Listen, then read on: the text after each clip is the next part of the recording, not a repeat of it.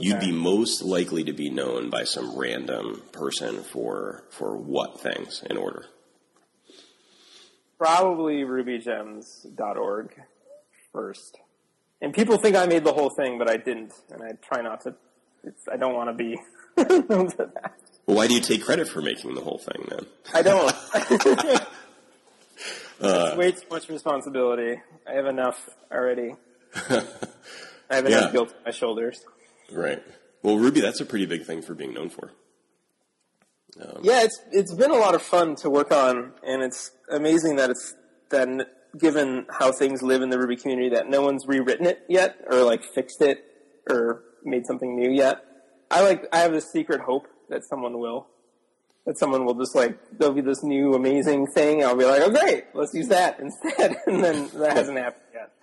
Well, it seems so. Wa- watching from the outside about Ruby Gems, it seems like there's been this uh, uh, kind of uh, behind the music arc to your experience with Ruby Gems, where at first it seemed like it was this like you know epic conquest, and then there were some. Dark, it, it appears, at least from the outside, there were some like dark days of to, to you know. Uh, uh, crazy nights in LA, and you know, all, It's good, yeah. Moments where the stability was probably a challenge, and you're like, "Oh my god, I, I donated this whole thing, and it's be ruining my life, and I, I hate I hate you, Ruby Gems." and and then now it seems like you're on the other side of that. Is that is that accurate? All that? You think you left out the drug-addled Vegas benders, Whitesnake concerts, and yeah. Did you add an X to your la- last name? I rebranded myself as a symbol. Yeah, I think that Uh, that that would have been about right. I think an, an arc is a good way to put it. So, um, at least the past, geez, two years have been kind of bumpy. Um, so there was a point where like it kind of took over. We renamed the site from Gemcutter to RubyGems.org, and that was in 2009. And then since then, like uh, Ruby Central has maintained and paid for the infrastructure, which has been great, and I didn't want to pay for it, so and it's expensive. There was a Yeah. there was a thing recently about, um, I think it was like a seven thousand dollar AWS bill, and I would want to. I, I couldn't afford that, so um, That's a lot. Is Yeah. that mostly for the bandwidth or for the storage? a Bandwidth, huge chunk is bandwidth. That's almost all of it, and I think a lot of it is EC2, but a big chunk is the bandwidth. Um, the storage is actually really minor because the gems are small. There's a lot of them, but they're really small, so it's not like we're storing movies or images or something. It's just like there's a few bigger gems, but most of them are like under 100 kilobytes, so it's not a huge deal. If But, you had um, told like if you had told ten years ago, or maybe even more, fifteen years ago, me that something like the bandwidth wouldn't be covered by some sort of like peer to peer network that we had all figured out, I would have said you're there's no way. It's Yeah. re- it's remarkable to me that it hasn't gone that way.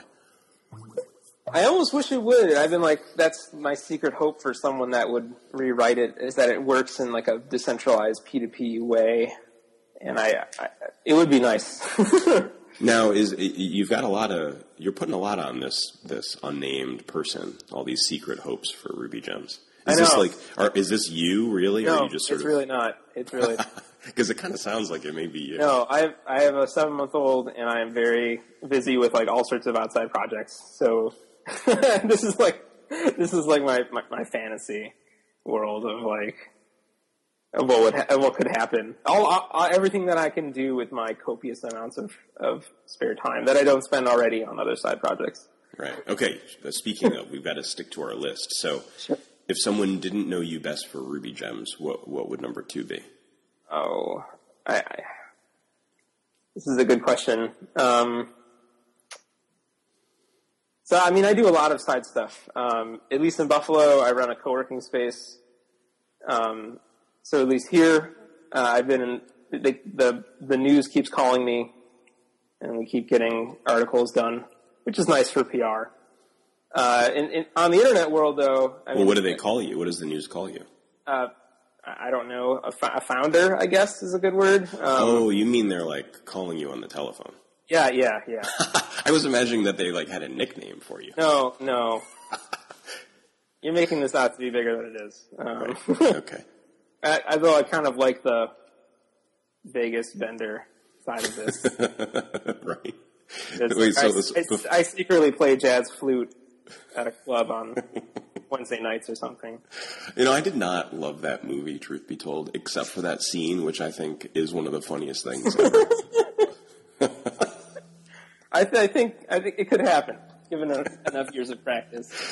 right, right. Okay, so before we get off the co-working space, so uh, remind me then. Is it Co-work Buffalo? Is that the name? Yeah, Of it? that's it. It's pretty unoriginal. Um, I think it's good. It's like you know Acme Soda Pop.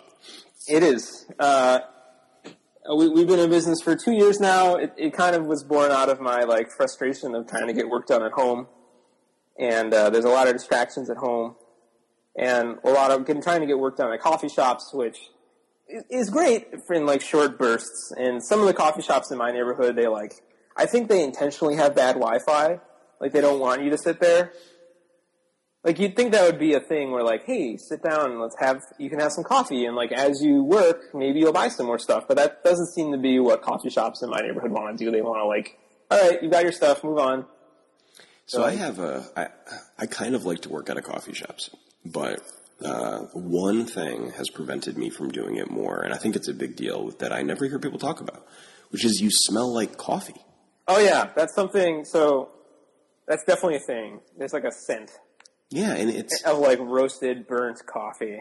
Exactly. Yeah, and but I, I don't think it doesn't matter what type of co- like the quality of the coffee. It's no matter what. If you spend time, especially in the winter, because then you've got like more clothing and it's more likely to be leather, and you know, Yep. uh, then you just got this this burnt t- smell on you for you can't get rid of it. Yeah, we used to our first version of Cowork, Cowork 1.0, as we call it, called it, was above um, a coffee shop and above where they roasted all the coffee.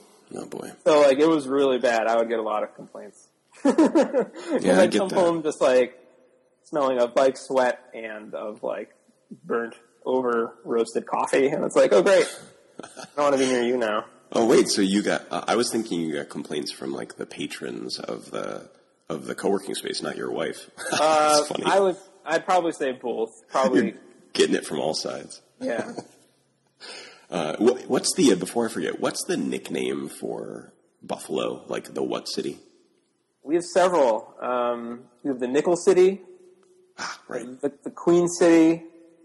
I've heard City of Light. We were one of the first cities with electricity because of Niagara Falls. Um, Queen City because it's the second biggest city in New York.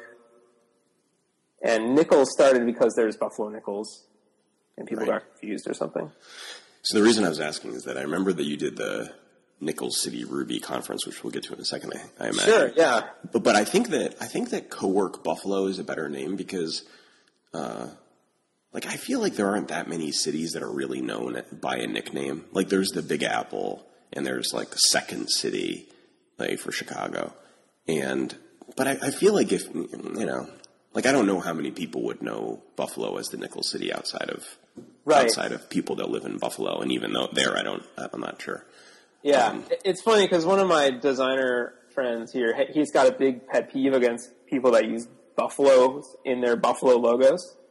So it's like it seems to be ubiquitous. Like, yeah, sure, we have this like great, like, basically like instant logo for everything, right? Just the buffalo goes with everything. It could be like a wrench, and then you've got like your mechanic shop, or if it's like a Right. soccer team, right? You've got your buffalo plus your soccer. But like, it's funny. It's so funny how ubiquitous it is. But like, it also comes off as like unoriginal to have this like huge furry buffalo head on everything. So So is that what you went with then? uh, no, so the story of our logo for Cowork's is kind of funny. Um, we need a logo for Cowork. I, I, can, I'm pretty good with like I can find a random font and like make a make a nice looking typeface, but like logos, no way. So like I ended up finding a little pixel buffalo on DeviantArt that was extremely small, very tiny, like a maybe a 20 by 20 pixel art.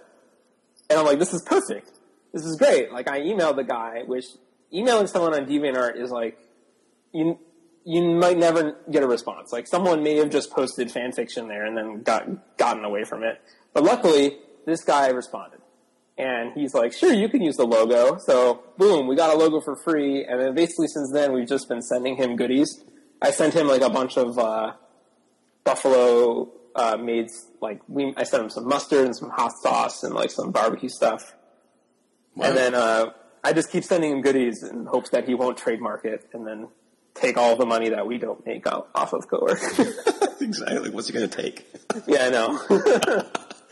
Wait, so you did you did go with a buffalo in your logo? yeah, we did, but it's not like a buffalo head. It's it's like the whole buffalo, but it's pixelated, so it looks kind of like geeky, nerdy. Right.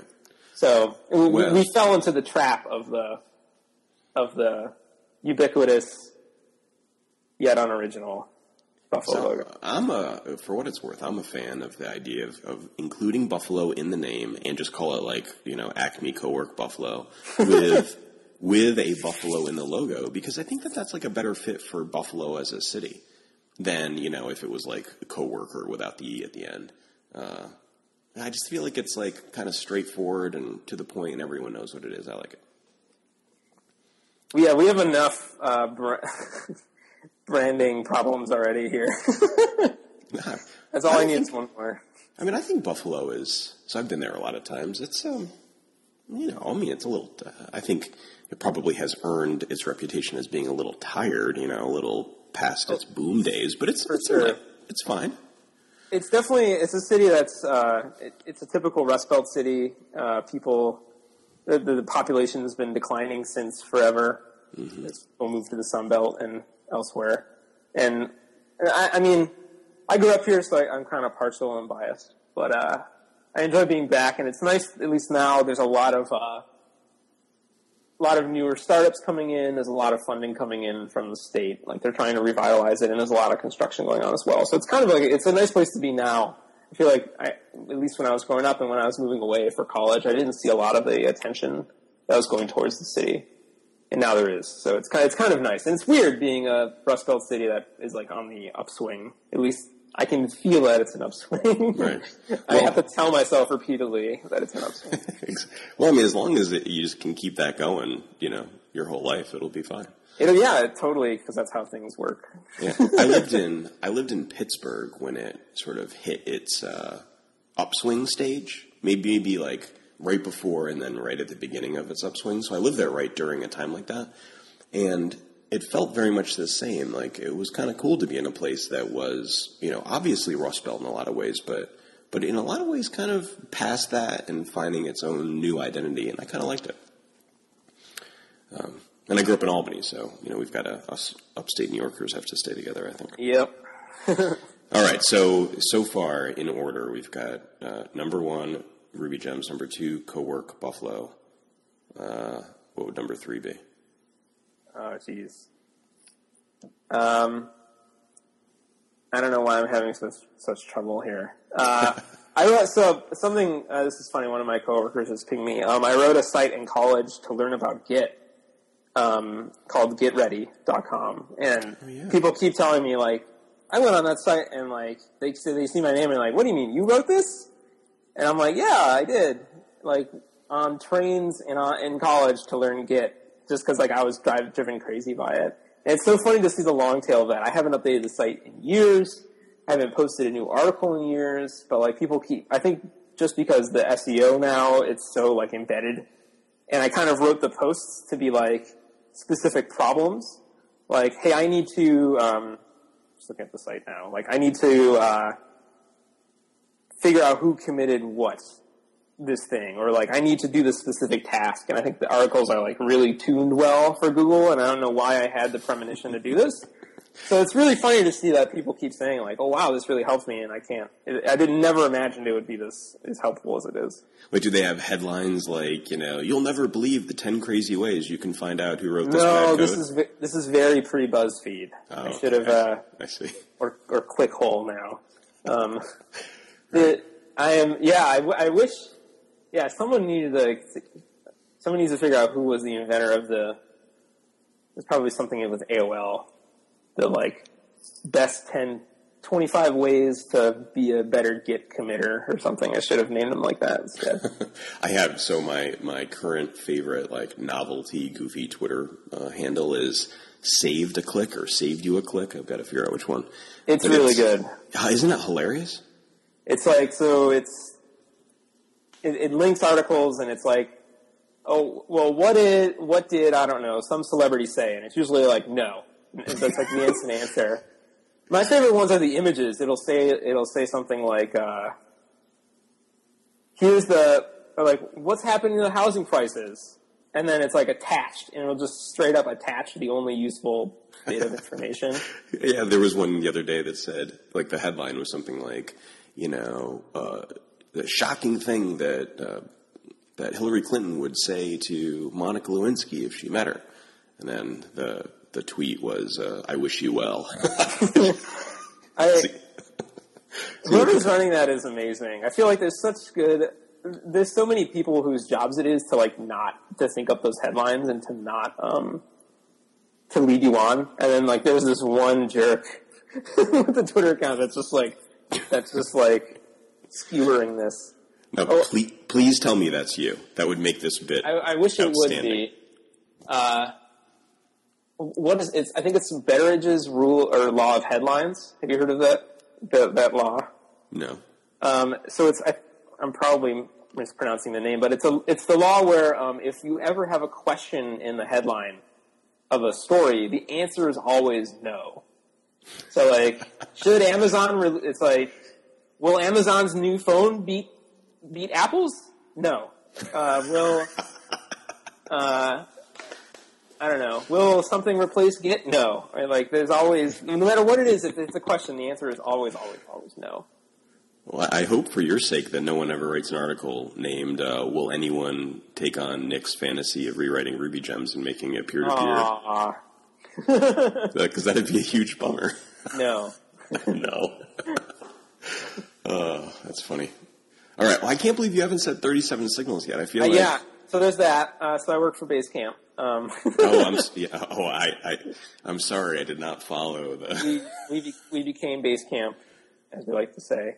Um, yeah, so that's the thing. Um, I've been working there for almost three years now. It's it's a lot of fun. I, I absolutely love love the job. Oh, three years. That's a while. Yeah, um, it, it's, it's been a, it's been a long time uh, as far as tech jobs go, right? Um, I absolutely love it. It's been fun to see the company kind of shift and kind of realize that Basecamp is it's really the important thing that we do, and um, it, it's it's just to work on an app that is used by so many people and that is used in so many different ways from like more so like we get a lot of the standard base I feel like Basecamp's bread and butter has and still is a lot of these like client web design companies that like they may need to like show their work and save their butt when their client says, Hey, you didn't do this thing and it's like actually in Basecamp you said no. Um, but we, we get all sorts of uses now from like teachers to uh, to like independent artists to big companies that are planning and doing huge things in it, and it's just the scope of what's going on in there is is just unimaginable. So to be able to work on that and affect someone's like like when they come in and they they sit down for work and they're looking at Basecamp.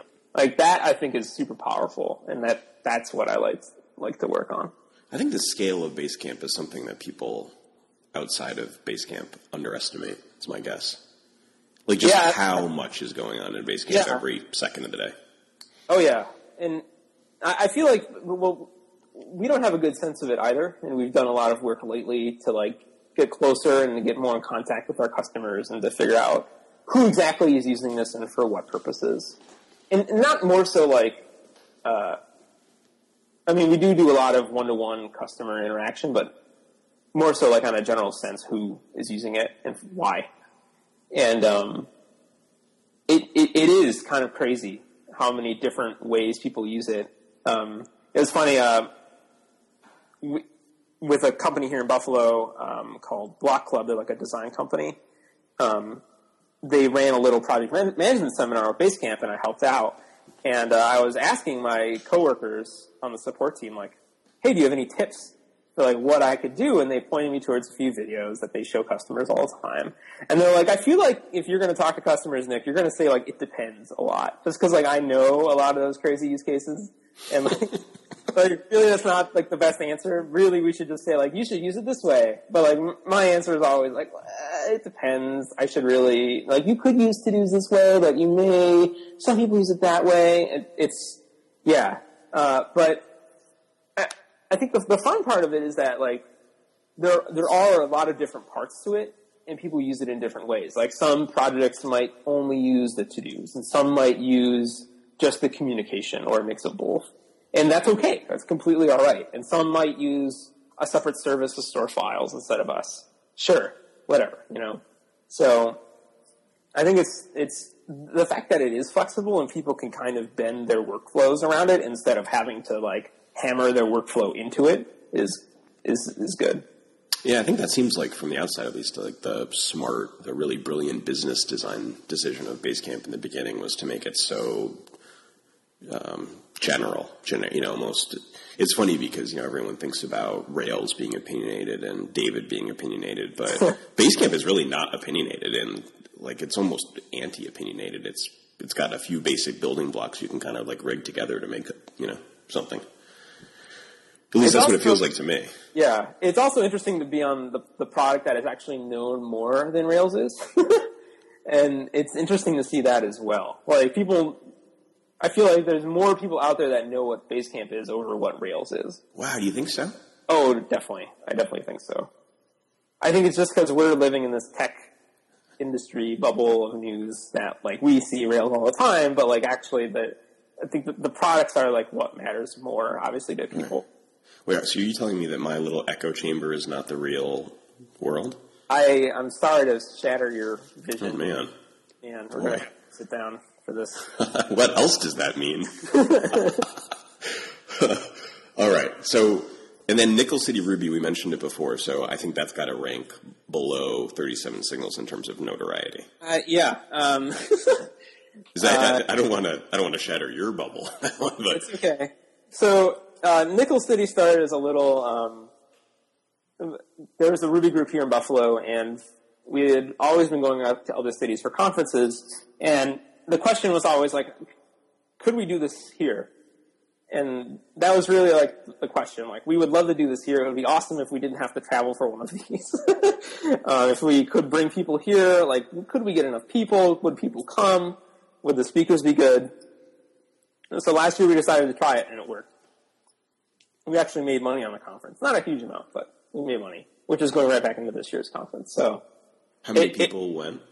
Uh, we had 175 people, and uh, this year it's October 3rd and 4th, I believe. I gotta. I think it's October 3rd and 4th. Yes. And we're we're going to be following the same formula as last year. It's two two days, single track. Uh, we're in a nice. Um, it's kind of a hidden gem in Buffalo, and there's a library dead smack in the middle in the middle of the city. And um, there's an Wait, audit. the, the library is the hidden gem?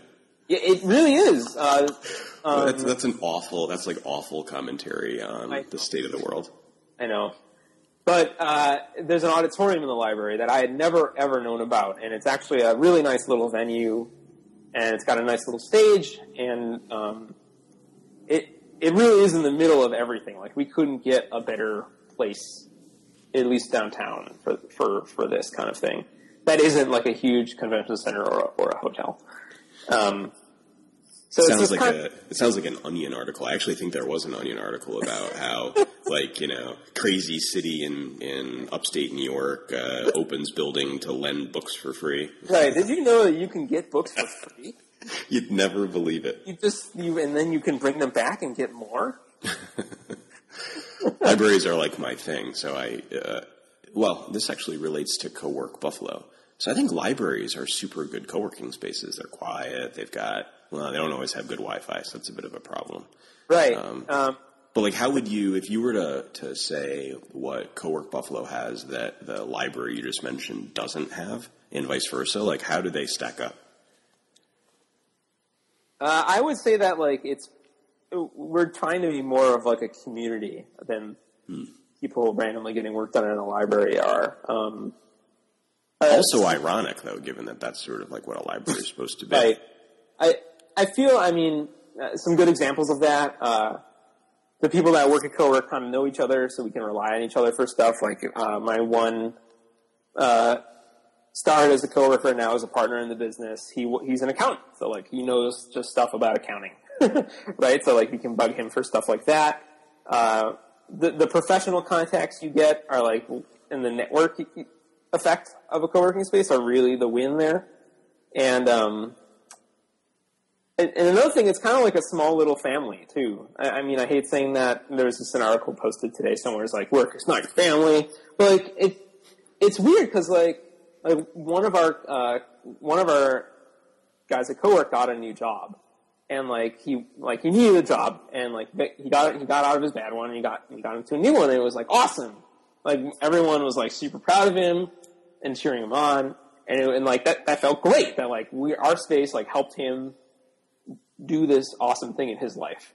So I feel like that's not something you'd get out of just like sitting at a desk in, in the library. Sure, you can get work done, and but you can get work done anywhere. So we're, we're trying to be a little more than that, I guess. So I, this is not a, a negative thing about co-working spaces, but it kind of like bums me out a little bit as a fan of libraries that that part of like the co-work space movement hasn't been like let's make libraries all those things because they have a lot of what you need. They've got like a good physical infrastructure there. They have resources like you know computers and copiers and reference librarians and people that can help, etc. And they're supposed to be the, the meeting place for all members of the community. Totally. And it's it's like uh, just I feel like in an alternate world, uh, uh, co-working spaces would be like you know the citizens uh, influence the library to be you know a modern um, uh, meeting place for for small business people, but it just doesn't happen yet. Yeah, it would be cool. I mean, there's a lot of uh, very forward-thinking people at the Buffalo Public Library, which are which have been super nice to work with, and I, I wouldn't be opposed to not have to pay rent. okay, so I'm gonna let's uh, let's role play for a second. Oh God! So pretend pretend that I am the uh, I think they call them director. I'm the director of the Buffalo Public Library System, and I say, "Hey Nick, uh, I heard you on this podcast, and uh, I got an idea.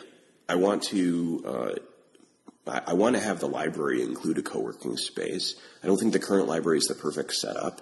I think it could be, but how about we make Co-work Buffalo part of the Buffalo Public Library system, and then maybe we can, you know, expand it over time if we need it, or move it to another building as we have spaces available. It, uh, what's your reaction? You think that's an awful proposal, or like you're listening? I would say, Mr. Director, if you can get us out of our five-year lease, then you can do whatever you want. I seriously think that that's a possibility. So, Mr. Director of the Buffalo Public Library System, like Nick is listening, and I guarantee you this would be a good investment of your. It would resources. be. It would be interesting. I, I feel like, um, well, first of all, we're not that far away. we're like maybe uh, two two longish blocks from from where the library is. It would be fun if they had the space. I, I think uh, there's probably a better. I, I, don't know.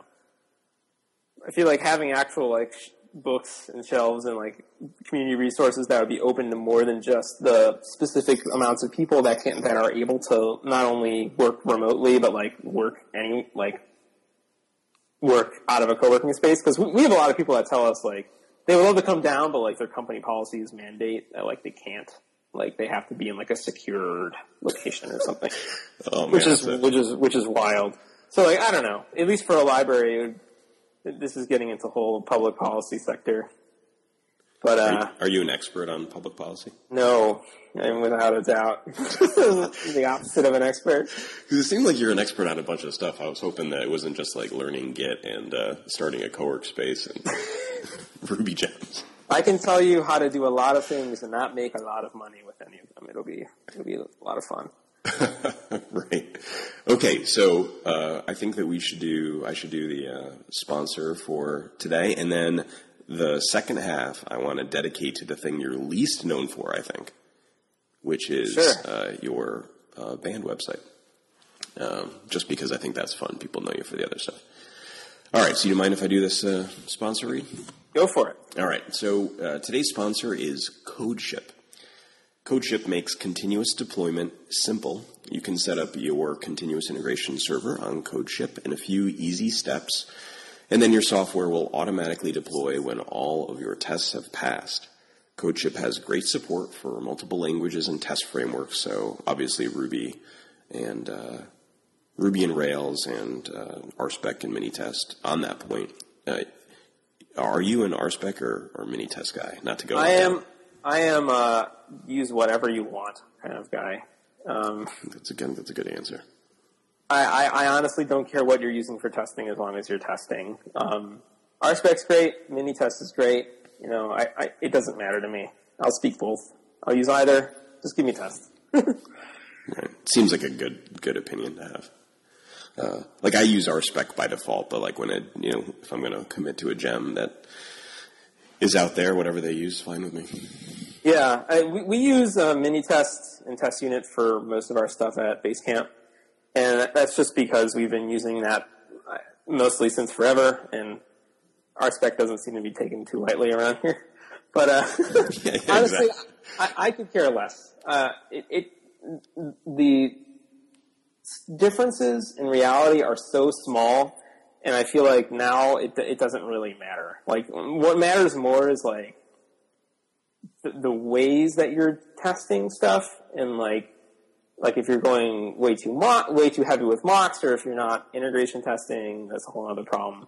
There's like so many other issues that are more interesting than like the actual Right. language or like framework you're using to test stuff. Uh, never been more true than today too, with like RSpec three not not uh, monkey patching everything and and uh, and uh, test unit having the the uh, what do you call it the mini te- the sort of RSpec like syntax. Yeah, they've got the matchers, I think now. Yeah, so like at this point, what the heck? You know, Right. they're pretty similar. Anyways, well, uh, if you also don't have a- an opinion and uh, are using whichever test framework, then CodeShip has you covered. You can easily integrate with uh, GitHub or Bitbucket for code hosting and then deploy to wherever your servers are, whether it's Heroku or AWS or your, own uh, your own server or Nodejitsu or whatever it is. Uh, uh, they've got it covered. You can start out with their free plan, and setting that up takes only about three minutes. You can find out more about CodeShip at codeship.io. That's C O D E S H I P dot io slash 5 by 5 Ruby. And if you use the offer code 5 by 5 Ruby, 5, the number 5 by number 5 Ruby, um, you get 20% off any plan for three months. So again, you can try it out for free, then get 20% off for three months. You can also read more about them and their company at blog.codeship.io, and you'll get more uh, up to date information about what they're up to. So I'd like to thank CodeShip for supporting 5x5 and the Ruby on Rails podcast. All right. Do you guys run a continuous integration server at Basecamp? Yeah, um, so we kind of run our own custom rolled thing. We tried Jenkins for a while, I think. Um, And then I think our ops guys got sick of that, and now they replaced it with just like a little shell script that runs rake. um, I wish I was joking. Uh, so we have a we have a, a internal app called Dash, which is kind of our um, overlord for all things related to monitoring and stats, and there's even support tools in there. Like our support team uses it for. Um, that's how they manage uh, Twitter. There's like a little Twitter client in there. It's like a whole grab bag of stuff. So that's our big, that's our main CI. But also, um, since I've been doing a lot of iOS stuff lately, I run the Xcode CI as well, but which mostly means that I restart a little Mac Mini in our data center. I was going to make that joke, but you made it for me. yeah, Because you, you uh, is there like a little? You should make a little like mechanical robot arm that like pulls the plug and then re-plugs it in. I I'm almost at that point now. exactly. It's not the most stable thing, but it's the only thing that really. I mean, I guess you could if you had Jenkins, you could run Xcode build or whatever it is, but it's kind of nice. It's got all these nice little graphs and it's pretty. So, as being one, I don't know if you're the iOS guy at Basecamp or one of the iOS guys at Basecamp, but is that like a uh, is is that a good thing or a bad thing? I can never tell from you on Twitter if this is. Being being the iOS guy or Yeah. being, uh, well, so Uh, I wrote the Basecamp for iPhone app in RubyMotion, and we've been doing a bunch of other native projects, um, all in Xcode recently. So uh, my, my venting on Twitter is mostly uh, uh, dealing with Xcode and its pains. But um, I, I mean, I like, I really do like iOS. It's like, it's for some reason more real to me than working on the web. Like you can act, I think it's because you can actually touch it. You can actually play with it with your hands instead of a website where you're just like scrolling through it and looking at it. You can actually, it does a more tactile feel. So for that, I like I like it a lot. It's just uh, the context switching. I think is what really gets me. The like going back and forth because we do go back and forth all the time, and that's what it just. It's like a huge brain shift to like go from this like dynamically typed language where things memory and speed and performance don't matter. Well, they do matter, but they mostly you don't worry about it to like this very statically strict language where memory matters and allocation matters. So there's just a lot of context switching there. I bet you would take either RSpec or Minitest test test unit in iOS.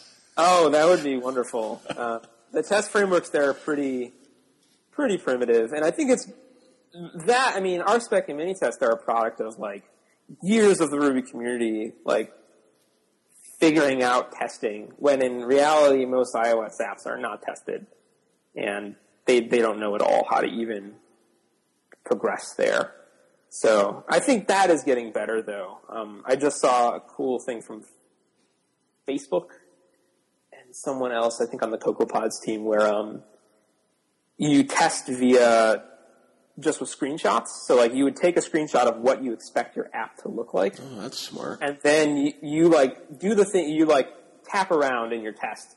And then instead of saying like, well, this, this, this exact view should look this way, you just say, okay, take a screenshot now and compare it. Hmm. Which is what you'd probably be doing with like a QA process anyway, right? You'd say like, this should always look this way with these things in it. So it's kind of a genius thing. Yeah, I so think I that's super like, clever yeah, there's ways I feel like that we just haven't figured out yet about how to test stuff. And of course, um, if it's not from the Apple fire hose, people won't trust it instantly. So I find that so I, I don't write any iOS apps right now, and I find the I think the context switch between open source and like controlled by a company would blow my mind like daily if I was doing it because man, is it so different? Like I listen to a lot of um, the Apple Universe podcast, which is I, I, think kind of broad now, and or I listen to some of them at least, and the the sort of the reverence and the please daddy thing is weird. You're just, yeah. just not used to it. So I started um, programming in Visual Basic and then got into .NET. So I'm I'm kind of I've seen this fire hose culture from Microsoft before. And, uh, and although I didn't stick around as many years as, it, as, as others have, I feel like it's kind of the same culture of like, like sure they're different companies, but it's the same thing of like, well, there's folks that only trust what Apple does to the letter, and then those who diverge from the path, well, you just you take that. It's like a huge risk, mm-hmm. and it, it, it is kind of weird doing the context switching, but I think it, it keeps things, things in perspective. A, a, good example of this recently was I was complaining about WWDC, and it's mostly because like I wasn't there, and there's all these and there's all these cool things going out, which is nice. But there's a big culture there of like you have to stand in a line and go ask people. Like you, that's the only place really where you can get access to the Apple engineers where you don't have to pay. So I feel like that's like that's so weird looking at that kind of culture where people stand in line to bug an engineer and ask them questions, and they might not even find the right engineer too, which is another fun thing. Like if you need if you have this one bug with your specific code, that that person you waited in line for doesn't know. Well, oh well. But that's so weird coming from an open source way where like people are usually responsive, and if you send someone a nice email, they're going to respond and say like, "Oh, here's here's the part that I wrote and I can right. help with." Well, and someone else can take over. So if like you know circumstances change and the original maintainer is gone or busy or whatever, then it's all there. So someone that wants totally. to crack it open and take a look can just sort of assume their role. Totally. And I mean, that's not to say that like, I think I, I, I said this on Twitter and people were saying like, well, if you went to a Rails conf or something and you wanted someone from Rails core to look at your app, that probably wouldn't happen. Like if you're just like a Joe Schmo engineer. And I'm like, well, I'm, I bet it would if you asked nicely enough. And, or at least someone would help. And there's plenty of user groups and stuff. And I guess that's the same for C. When the, the someone would help, I think, is the key point there. And that, Right. like, who- who cares if it's someone from Rails core or not? I mean, they, they Right. may not even be the best person to help, depending on what the situation is, at least. So I, it's it is interesting just seeing the two cultures and how they. I mean, both are thriving right now, and it, it's interesting seeing how they act differently and react to situations differently. Yeah, they're super different. Yeah. All right, so let's talk about. Now, I, realized uh, about 10 minutes before I called you today that I've never said the name of this band out loud. Okay. So let's hope, hope I get it right. Is it Sure. Aqueous? I, I, I've I've been saying aqueous. I, I think it's aqueous. Um, I don't no, know. You probably know, though, Yeah, better I, than I do. I, I would say I say aqueous. So I can. This is a little band that uh, it, it's just a series of weird coincidences how I got into this band. Um, so there is an app called But do you, do you think Turntable.fm. that, do you think this is their big break right now? By the way, being No, I don't. This is certainly this is this is a minor event. this is a minor event. Um, Okay, well, anyhow. Uh, so there was an app called Turntable.fm, and um, it was like a group DJing app that just shut down maybe a few months ago.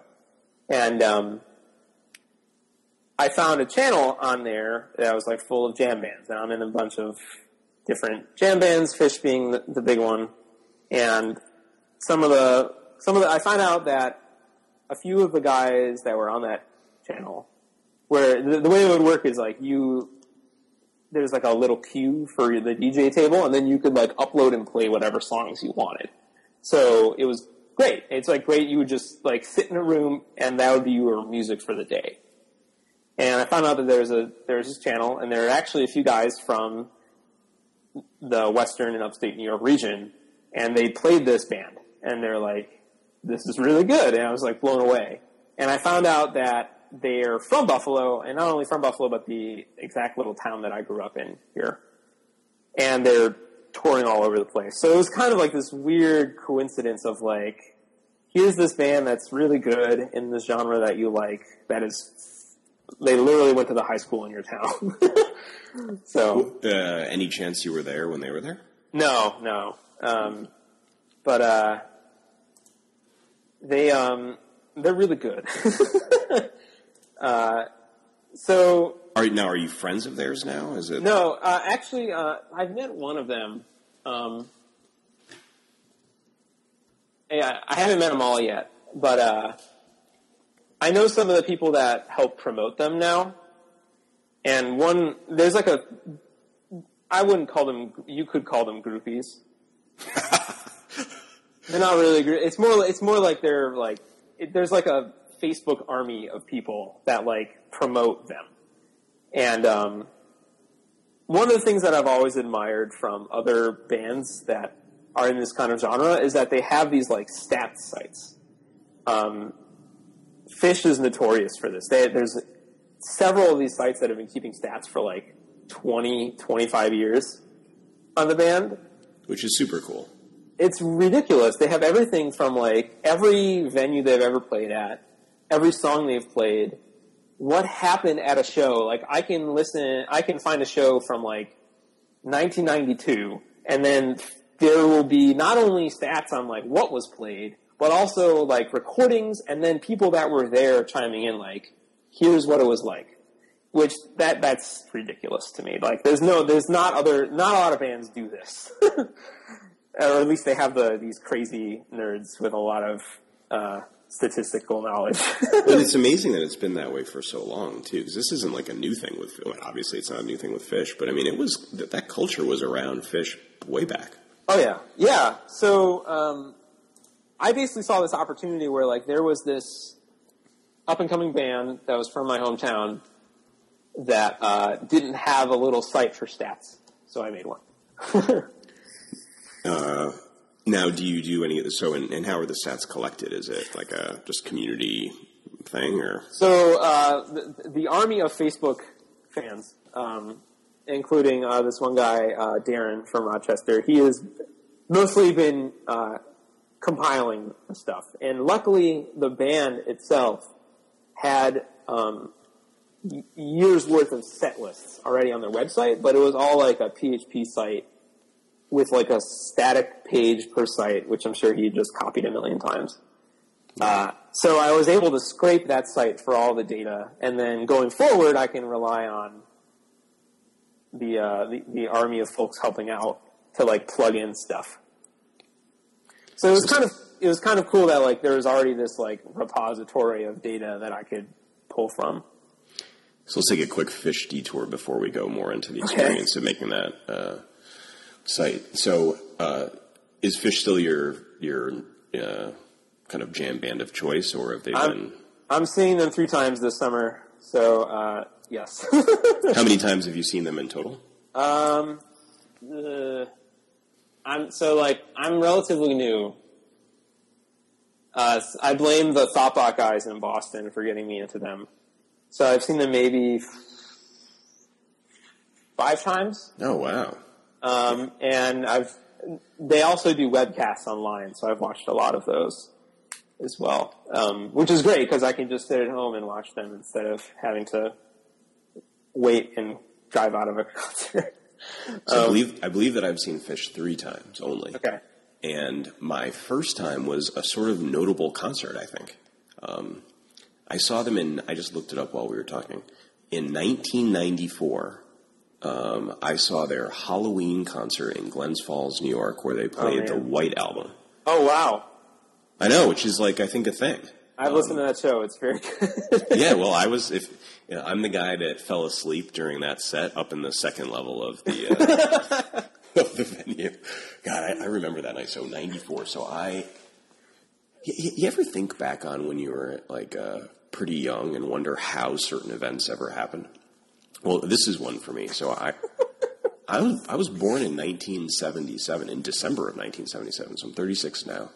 That means that I was, uh, you know, 16, I guess, in 94. if that uh, if that math adds up, Yeah. with.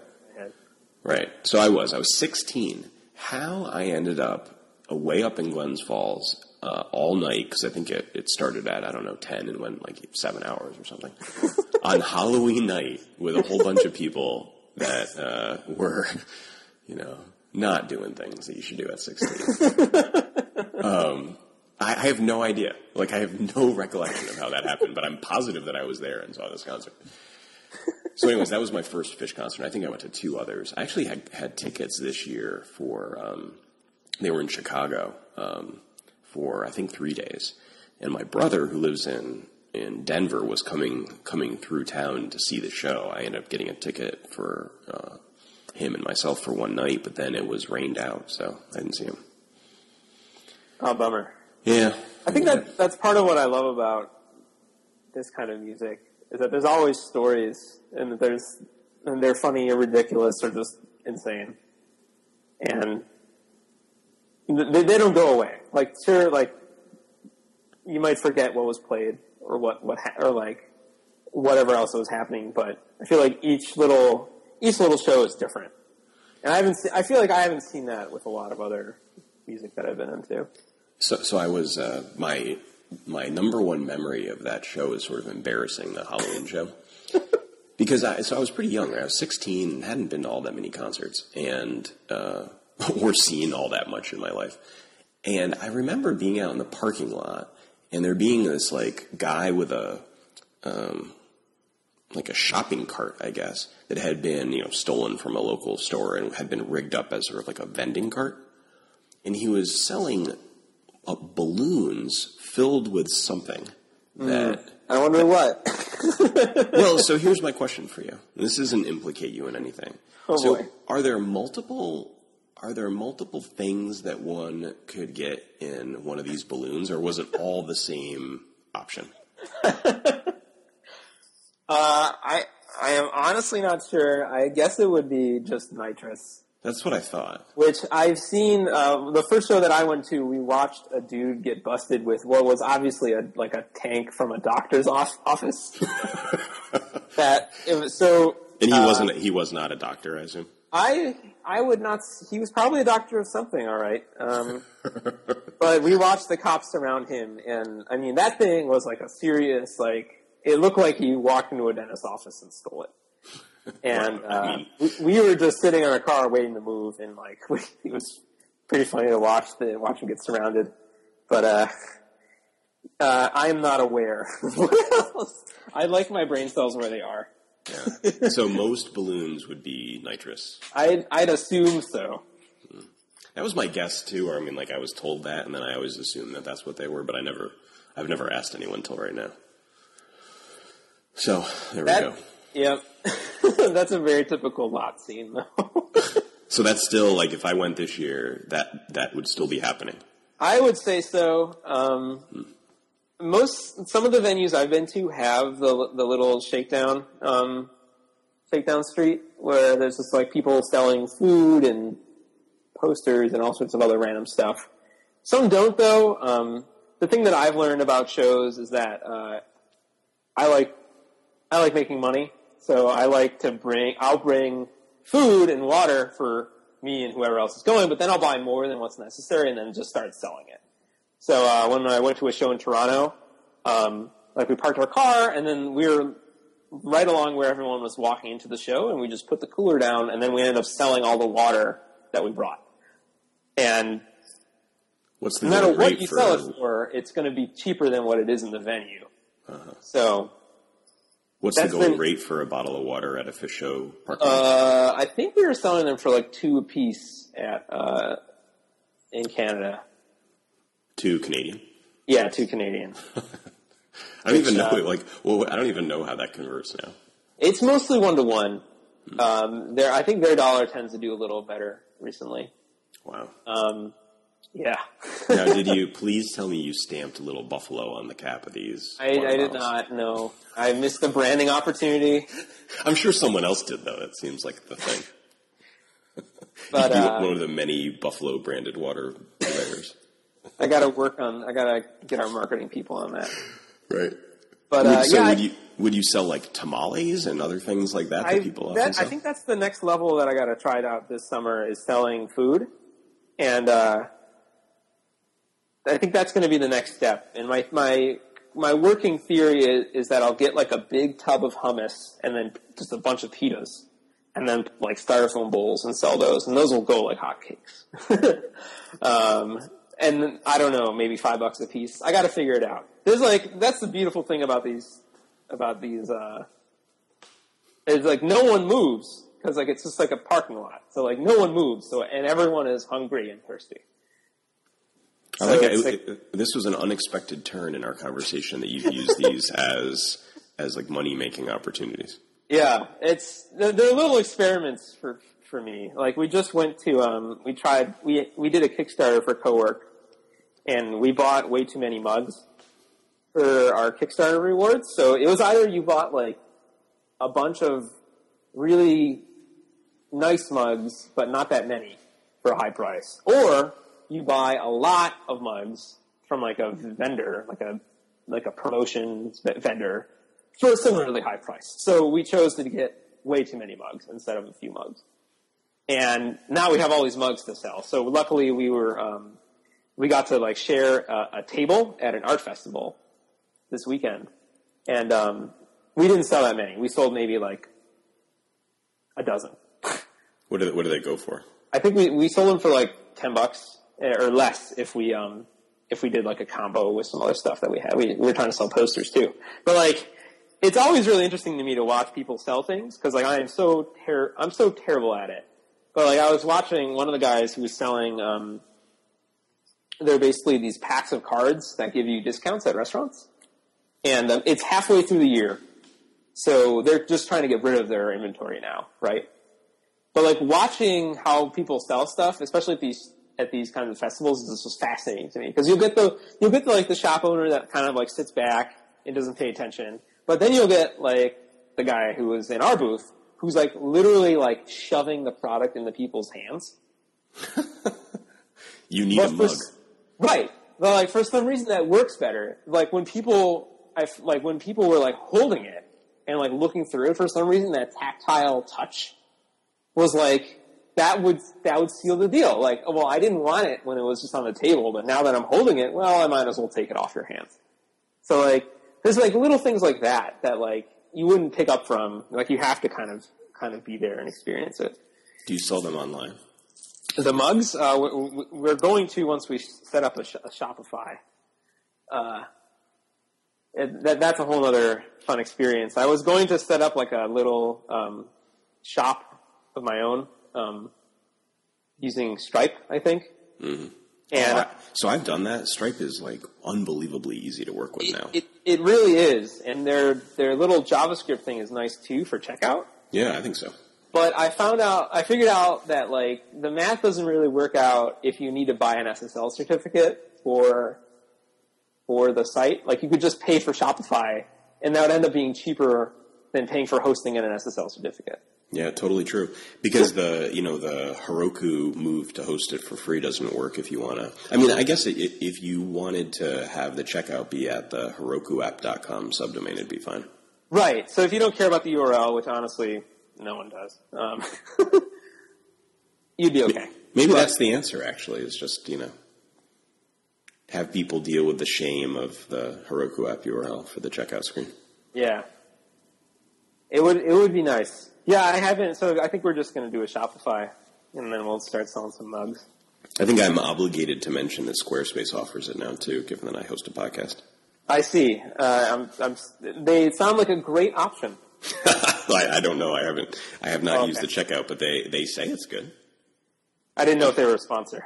No, they are a sponsor. So I've Okay. read. I have many times now read the, the paragraph about how you can now sell things digital or physical on Squarespace, and it's built into the platform. Starts at eight bucks a month. So, uh, you know, I don't know. I, I people seem to like it.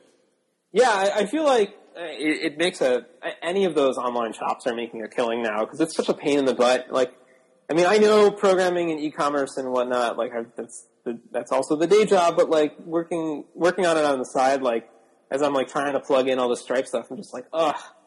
Can't, st- can't someone do this for me? Like, this is really, this is really, I don't want to do this. Exactly. so, So, uh, give me your like top few um, like things you've noticed uh, about making a side project Rails app like the Aqueous Band site because I, I I like to do side projects too, and I always I don't know I, they're always different to me than working on my day job stuff. Like yeah, they, fe- um, they feel different. I use new things. I you know I experiment on some things. I like new things. Whatever. Um, yeah, so it's a. I, I try to do things a little differently, but not too much. Um, it's a pretty standard Rails app. It uses Postgres, which I don't use on a daily basis. Uh, RubyGems.org uses Postgres, but everything at Basecamp uses MySQL. So I kind of Oh, really? kind of like keeping in both uh, keeping in both worlds. Um, I really like Postgres. yeah, uh, at this point, like it, the differences don't matter too much to me. Like we have, we've got so much uh, custom and badass MySQL stuff going on that um, it really doesn't feel like MySQL or the problems. Um, what, what are they? I think it's called Percona. They're a company that has made a lot of custom tools for MySQL. So we can do stuff like that was impossible before. Like um, you can migrate a giant table, which Postgres is like, hey, no problem. But MySQL, if you try to do a migration on a table with like a million plus rows or more, it, your whole database is hosed. Right. And uh, the Percona tools are just amazing. And there's a several, there's a whole suite of them. Um, And they're commercial. They're not. no, th- this one's free. I think it's uh, PT Online Schema Change. It's a which is a yeah, it's in the Percona toolkit. Um, and there's a whole so there's a whole bunch of them that make MySQL livable in large deployments. And um, but that I mean that it's also a factor of our ops guys being amazing. But uh, yeah, it helps if you've got a crew of guys to yeah, work on things. Um, what else have I learned? Um, Are you hosting it on Heroku? it is on Heroku. Uh, I upgraded to like the next tier of database stuff, so I am actually paying them. Um, Because you needed more than 10,000 rows or whatever whatever no, I think I just, I think because Heroku's free tier is just kind of like flaky, I decided to just upgrade it just because I, I, I felt like I had put enough data in here that I felt I needed to like give them some kind of money so it just didn't disappear. But I'm still on like I'm still on like the hobby, which I feel is kind of insulting. That that they call like it's either everything's either a hobby or it's professional. Like, can it be something in between? Like this is kind of Well, I kind of Like- so I, my reaction to that has changed over time, like in the last year. So it used to be that I had what, the same reaction you did, which is like, "Oh, really? Hobby? That's stupid." But now I kind of see it as a challenge. Like, oh yeah, you know, that's just a hobby. like, because you know it's the same thing under the hood. Like, there's, you know, they're they're not like randomly failing on the hobby tier. Um, Right. I it's not like the advancements that they make on the in terms of stability at least on the professional tier don't trickle down. I would I would think. I may be wrong about that. I'm yeah. I'm I, from what I understand, like the Postgres stuff at Heroku is a completely separate organization and like a separate kind of SWAT team of database gurus. They're So- super great. I think that it's an amazing service actually. Yeah. Like the, I use the professional like I use a pretty big professional tier for something professionally. And man, I think it's amazing. I think the followers, the uh, are great. I think that the uh, backups are great. I think the data clips are cool. I think lots of it's cool. Yeah, they've been kicking butt there. That's for sure. All right, so Um, you use Postgres. You go. What, what, do- what do you do for uh, design and layout? Do you go some off the shelf? Uh, Um, yeah, so Thoughtbot had a bunch of. Um, they have a whole suite of like awesome Sass, SCSS toolkits. Really, uh, they have a. Um, the main thing I use it's called refills, which uses. Um, it's like a bunch of pre-pack. It says literally on the site pre-packaged patterns, and that's what it is. It's like snippets of of CSS that you can just drop in for stuff, and it works with their um, other uh, SCSS plugins that do like grid layout and that do um, nice little mix-ins. So that's kind of nice. Like I didn't do a lot of design for this. I kind of just ripped it straight off of what they had. so like I didn't I didn't want to waste time on on that. Like I, I I'm pretty good with I can pick a font and then I can like get stuff showing on the page, but like past that I'm like I need to start copying from other people. So yeah, I, kind of there. yeah, I kind of copied everything from that little refill site, which I think is great as like a as a starter. Like if we ever get to the point where some web designer becomes interested in this and then they want to go to town, then they can go to town. But until then, I'm just going to use the off the shelf stuff because honestly, like the people that are listening to this to this music and are also interested in the site do not inter- most likely do not intersect with the people that are like making bootstrap sites and copying those kind of focus. So like to them, it's like, wow, this is a really nice, cool, original site. And I'm like, yeah, it is. thank you. Because you just got to rehearse saying thank you to those Yes. people. I um, I think that that project or that set of projects by um, Thoughtbot is is maybe my favorite open source thing of the last year. I think. it, it's really invaluable. I wish it worked better with um, sprockets. Uh, so we don't use for the Basecamp stuff. We don't use um, the Thoughtbot stuff. for that for Uh, that reason because it Not for that reason. We just I, we, we just haven't um, yet. And then the na- the names of the gems so everyone knows are it's bourbon is the mix in yes, God, that's like the lowest level, and then neat is the grid layout on top of bourbon, and then refills are the prepackaged things on top of bourbon, right. and then what's I feel like there's one more. Uh, it looks like it's bitters, which is like um, Oh, that's like a like a CSS reset. yeah. Yeah, yeah. They've, they've got a bit of an alcohol naming problem over there, but uh, they're a really nice little set of projects that you can basically just drop in to a new Rails app and then get flying. But we use we use sprockets more, I would say, in a vanilla way at Basecamp. So like we, um, and I think it's the require tree directive. It's like one of the things Yeah. that Bourbon says immediately, like, hey, we don't work with this because Bourbon's includes need to be like sequential and and that's not really the way sprockets works. And the thing that I miss that you can still do with bourbon is um, like it, let's say I've got so I've got like three main controllers in the Aqueous Band site. There's like shows and songs and venues. Well, I could have a shows dot SCSS uh, dot whatever dot CSS or whatever the stupid Rails suffix is. Like I can have a separate CSS file for each of those controllers Right. and then Sprockets takes care of compiling them all. When you don't have the require tree thing, you have to like manually put in, hey, require or include the shows CSS and include the song CSS. So like you kind of lose that a little bit of the uh, convention over configuration that Rails gives you. But at the same time, like you're adding this amazing time saving CSS library and mix-ins and components. So like, they're like, like, the, the complaint there is very minor compared to like everything that Bourbon is buying for you. Yeah, I, I had the same experience. So at first I was like, oh, really? You know, I've got to manually include these. And I'm like, okay, I think I can manage typing Yeah. at include shows, you know, semicolon in Yeah. order to get all that. It's just, I mean, yeah, it's just a different way of dealing with it. Like, I think if people had to do, like, if it was the same thing for JavaScript, like if, I think people rely on the JavaScript side of that a lot more than the CSS side.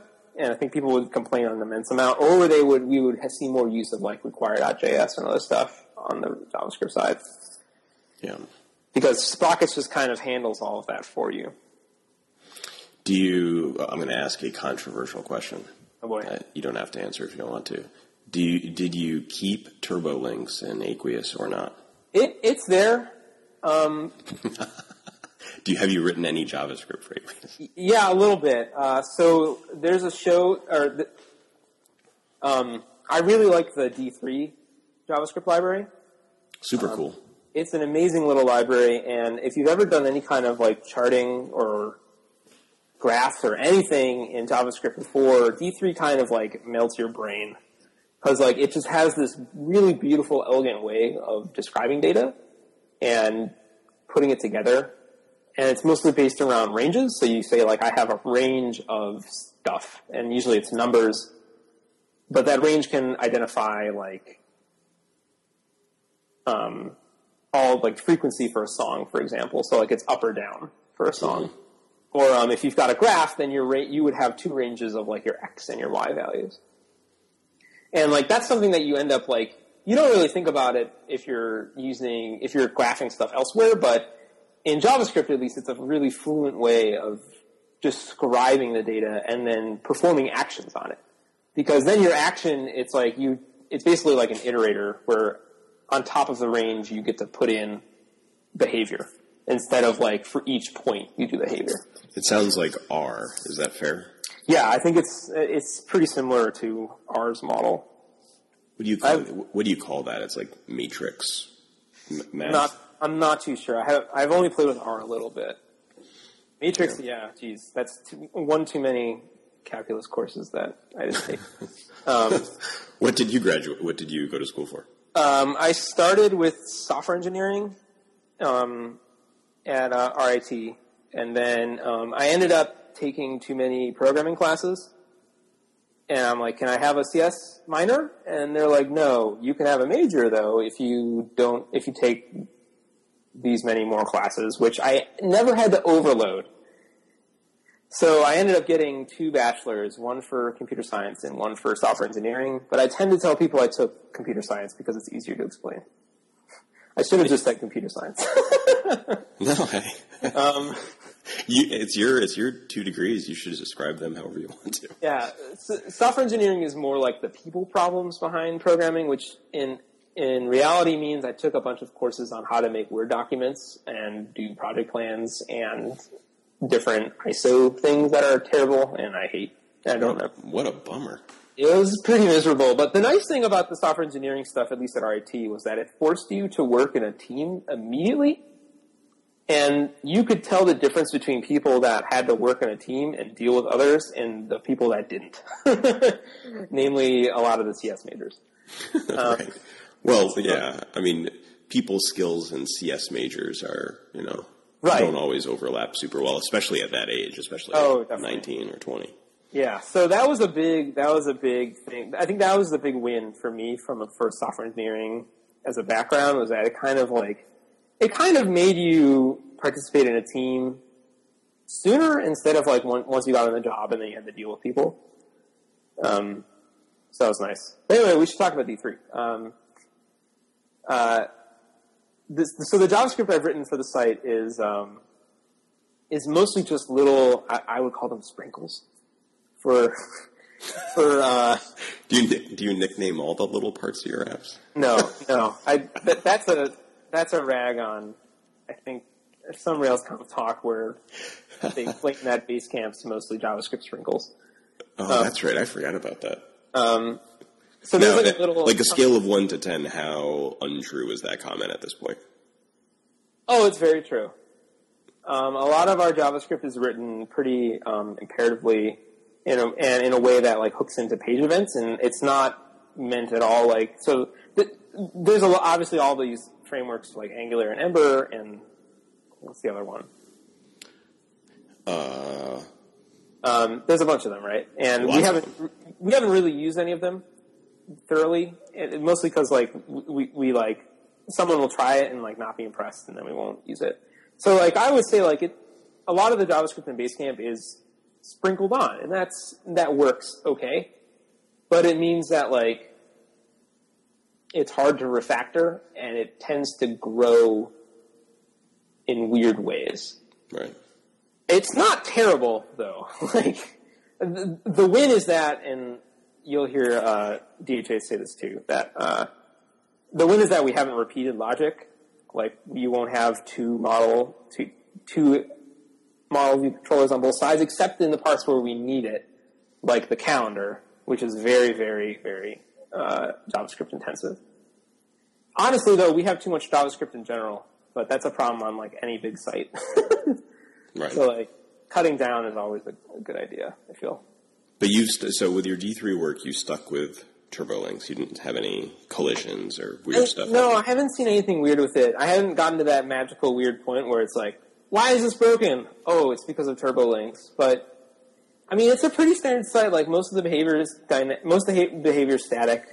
There's a but like it's the only stuff with D3 that I'm using is like one little graph to show frequency, and it's like little tick marks up and down. Right. And that's it. And even that is like only um, I don't know. It's like under I don't remember the exact count. Maybe it's under 50 lines of CoffeeScript. It's not that much. And um, it's it's the site just simply isn't that isn't that complicated yet. I would love for to. I definitely want to do more D3 stuff though. It's such a fun little library to play with. So if I'm going to get into Aqueous today, like uh, I want to make this the day where I discover them, what's oh, the best? Man. What's the best path to pick? That is a great question. It's like a feature we should have in the site that I write. Um, uh, yeah, you need that. You need like the README, the like you know, the, that's a really yeah. We should have like a getting started guide. I'm gonna I'm gonna do that. Um, uh, so there's a really good SoundCloud account. Um, it's Uncle Phil's blog.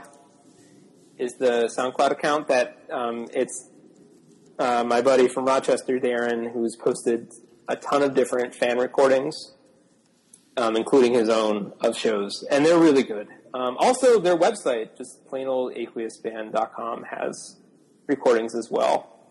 Um, and anyone's as good as any other one. I, I, I can't say that I have like favorite shows yet.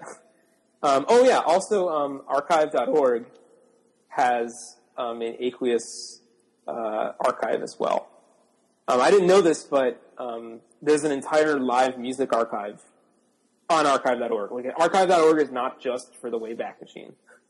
They have like years and years and years of all sorts of different live music on it. That's cool. Have you ever used? Um, I think it's on archive.org. They've got the like the TV searching feature? No, I haven't. It'll blow your mind. So I think I've got the right site. So, uh, for example, if you wanted to find every television mention of aqueous ever, or not ever, but recently maybe, Right. you just type in aqueous and it will give you like a YouTube search results looking list of every mention that you then can play and see like the local news saying, you know, aqueous saves a cat in a tree or that sort of thing. and it, it, it's unbelievable. You feel like you're living in the future. Um, well, I'm not sure it would work well for aqueous because I'm not sure that the uh, the uh, transcribing of the shows would catch their name quite right, but it works for lots of things. Yeah, it's such a like. I feel like it's such an underused. I mean, it probably is used. It just we're not on it all the time. But uh, like, I'm always I'm on archives. I feel like at least at least once a week to like look at some old site or something. But I never thought about all these other use, uses for it. I think it's sort of like the library of the internet, the thing that's amazing, that's a utility that uh, is under leveraged and and uh, reinvented all the time. I like this library theme. the unintentional library theme. All right, so uh, I'm going to go to SoundCloud.com, Uncle Phil's blog. I'm looking at it now, and I see a bunch of shows, and I'm going to listen to a random show. Uh, on the air here. No, Okay, good. Yeah. Um, no, after. I was gonna say like we're gonna have this is gonna be a long show. It's going to be awful. It's, it's been so good, and then we're going to train wreck the whole thing. Yeah. The um, th- there's a few really good shows on there. Um, they did a Beatles night. Looks like that's the one on top. I was at that show. That was fun. Um, there's one. I think it's the the Buffalo Love concert um, or festival. That's this weekend. Uh, that um, the, but it was this. It's this weekend, but the recording from last year is up on the SoundCloud site, and um, I, the band also has their own SoundCloud site where they put where they put stuff up as well. SoundCloud is, is this real. I really like SoundCloud. It's such a really cool little. I, I don't know any site that I can just like throw on and then have hours of music just spit at me and I don't have to pay a dime is wonderful. I've got a fun, I've got a fun um, related story. So yesterday, my dad sends me a text message and says, "I signed up for Twitter this morning. Oh God. I need you to to help me use it and make it great." Because I know that people, you know, get all this uh, like news and links and things that they like from Twitter, and I like to read, and I don't use Twitter, so I'm determined. Which was I was sort of like happy about, but it was a weird email to get. I feel like I am my dad uh, about SoundCloud. I like I don't get it. So give me like the thirty seconds of what it. Uh, how do I get? uh, How do I get your SoundCloud experience for me? So it's it's basically um, I, I I hate saying this. It's like kind of like a YouTube for music. You can upload music and then it kind of transcribes it really nicely, and you can comment on specific parts. And I've seen on like some on some bigger artists that are on here, like people will put like, "Oh, I really like this section," on like the uh, at like two minutes twenty seconds or something. Like they'll say something about this point, and I haven't I haven't seen the way that they present data and at least music elsewhere. And I feel like that's kind of interesting. Like, and they let you upload stuff. If you if you pay for their free account, you can upload. Or if you pay for a free account, if you pay for a pro account, Sucker. yeah. um, if you pay, then you can upload as much as you want. So I feel like, especially for for up, upcoming artists, where like their album sales, and at least that's not the problem, right? The problem is like they need people to listen, and Right. they need fans like this, where like they're just taping stuff and uploading it constantly. Like this is what they need. They they need exactly this. They need a place to put stuff where people can just listen to it, and then where they actually make money is like shows and uh, any merchandise, right? So it's Right. kind of it's kind of like a I feel like it's such a great little resource for for bands like this. All right, I'm going to make today then the day that I discover if I'm going to discover it, Aqueous and SoundCloud. It's a lot of pressure on today, but that's what I'm going for. Go for it.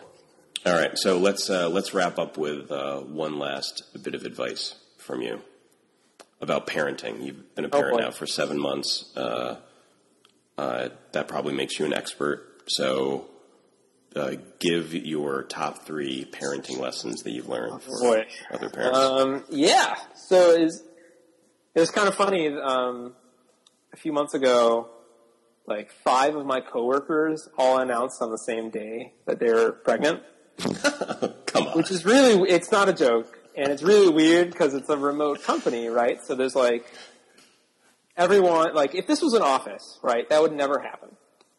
Someone would come in and be like, hey, or like they would tell people. But like for some reason it was like weird and awkward. Like all these people had this news, but no one knew when to share it.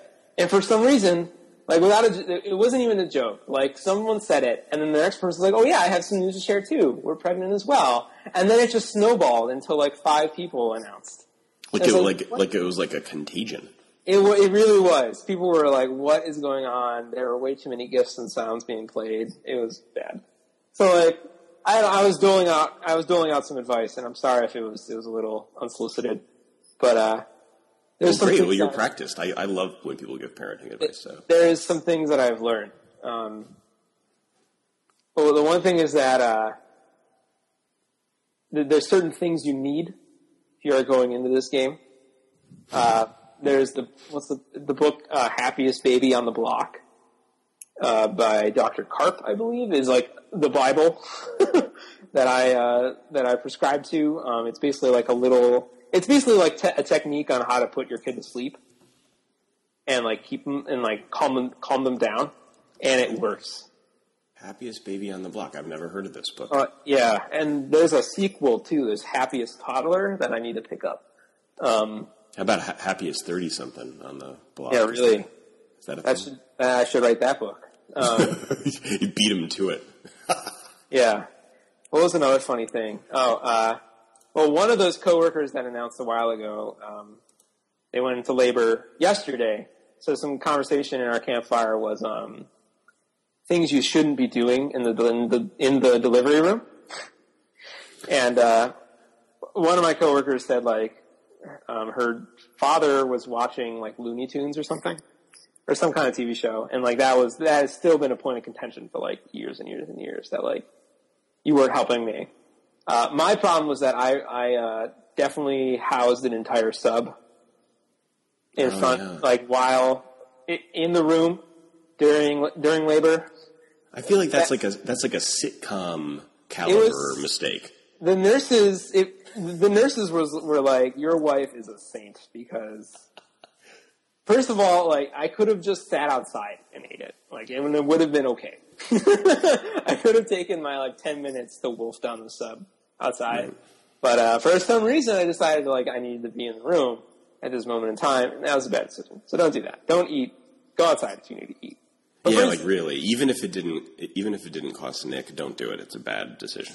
it, it was kind of sitcom sitcom like, the entire Yeah, thing that, was that's like what Ross would do. You know, like in Friends, and everyone would be like, "Ross, you know, you can't do that. Everyone knows you can't do that." we found having a sense of humor, at least the day of, is really good. A lot of people are like scared out of their brains, and like just making jokes is really good. Uh, There are a few times in life where having a sense of humor is going to do you harm. and they're right, right. And this was like, and they were like, the nurses react really well to it. I think they're they're they're very battle hardened in uh in in uh those units of like dealing with all sorts of different situations. But like having any kind of sense of humor is like a total breath of fresh air for them.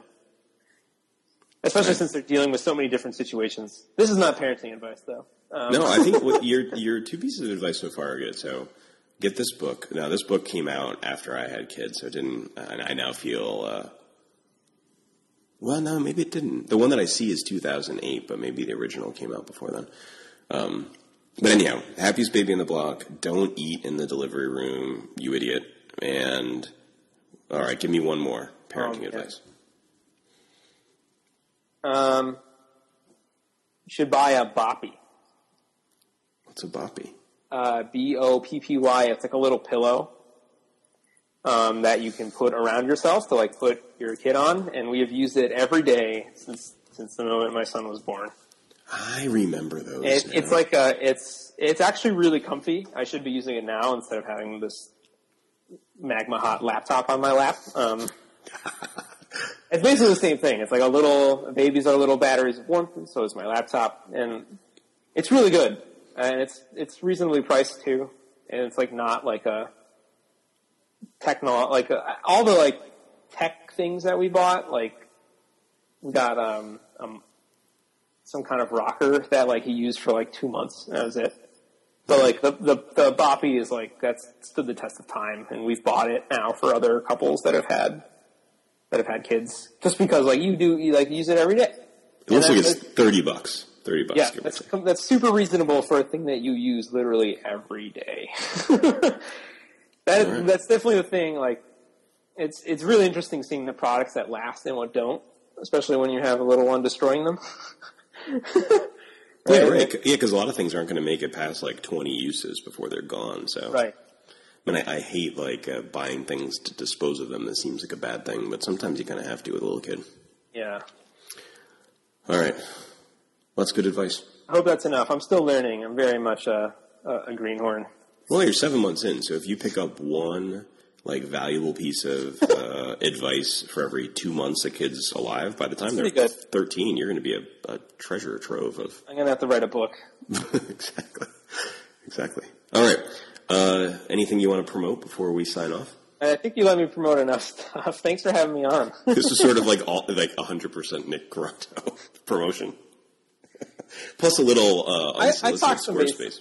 I talked some Basecamp, and yeah, we we promoted some competitors. Do they count as a competitor?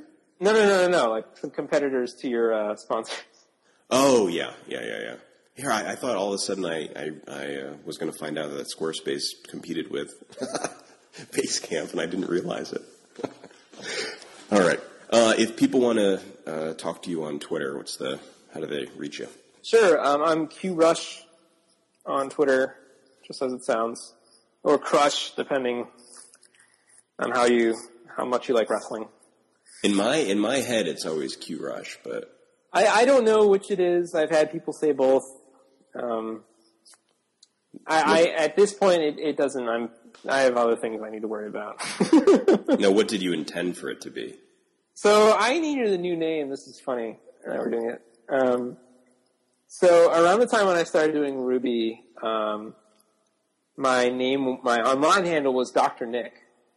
And I remember going into different IRC rooms and they're like, Were hey, you- Were you selling nitrous? no, Okay. that is not a side business of mine. Um, the, I ended up, I ended up going, I think like the Ruby on Rails IRC room. This was 2008 maybe, and people were like, "Hey, it's Dr. Nick," and I'm like, "Who?" I, and then I like Googled that. I'm like, "Okay, Dr. Nick Ruby," and I'm like, "Well, I'm not this guy. I'm not some Australian comedian." funny. So I, I needed a new name, and uh, I was listening to a lot of Rush at the time. So I decided to put together Q and the Rush, and that was available on Twitter, I, I think. So I like Rush, so you're not going to get any judgment out of me. there you go. My dog's name is Geddy, so oh, nice, I uh, nice. I uh, like them too much. Do you still like them a lot? yeah, um, I didn't see them last year, but I saw them almost for maybe three or four years in a row. They're really good, and I feel like they're one of those bands that like I, I, I only had so much longer to see them. I Right. think, and but they're still kicking ass. So I've seen them twice. I think the last time was maybe 14 years ago or so, so it's been a while. Um, yeah. Well, I'm barely known on Twitter. Um, is that is is was that on purpose? Did you find someone that was was there a Doctor Sean that you needed? no, although I was, so I did have a different name, and uh, I don't remember. I think I was on a run, and uh, I must have just heard someone that had a good Twitter handle that I liked a lot, and um, I didn't do this show at the time, but I think it must have been on a podcast, and I thought, wouldn't it be great to sign off of a podcast saying I'm barely known on Twitter? Perfect. Love it. And uh, it ended up being available, which I couldn't believe because it seems like such an obvious joke, but okay. And uh, anyway, so I sort of like switched my online identity to Barely Known because I think it's like the joke does not get old to me at all. I love it. so, so, anyways, there we go. we'll see if I feel that way in two years, but I still like it. All right. Well, Nick, uh, thanks tons for coming on. Enjoyed it Awesome. lots. Thanks, man.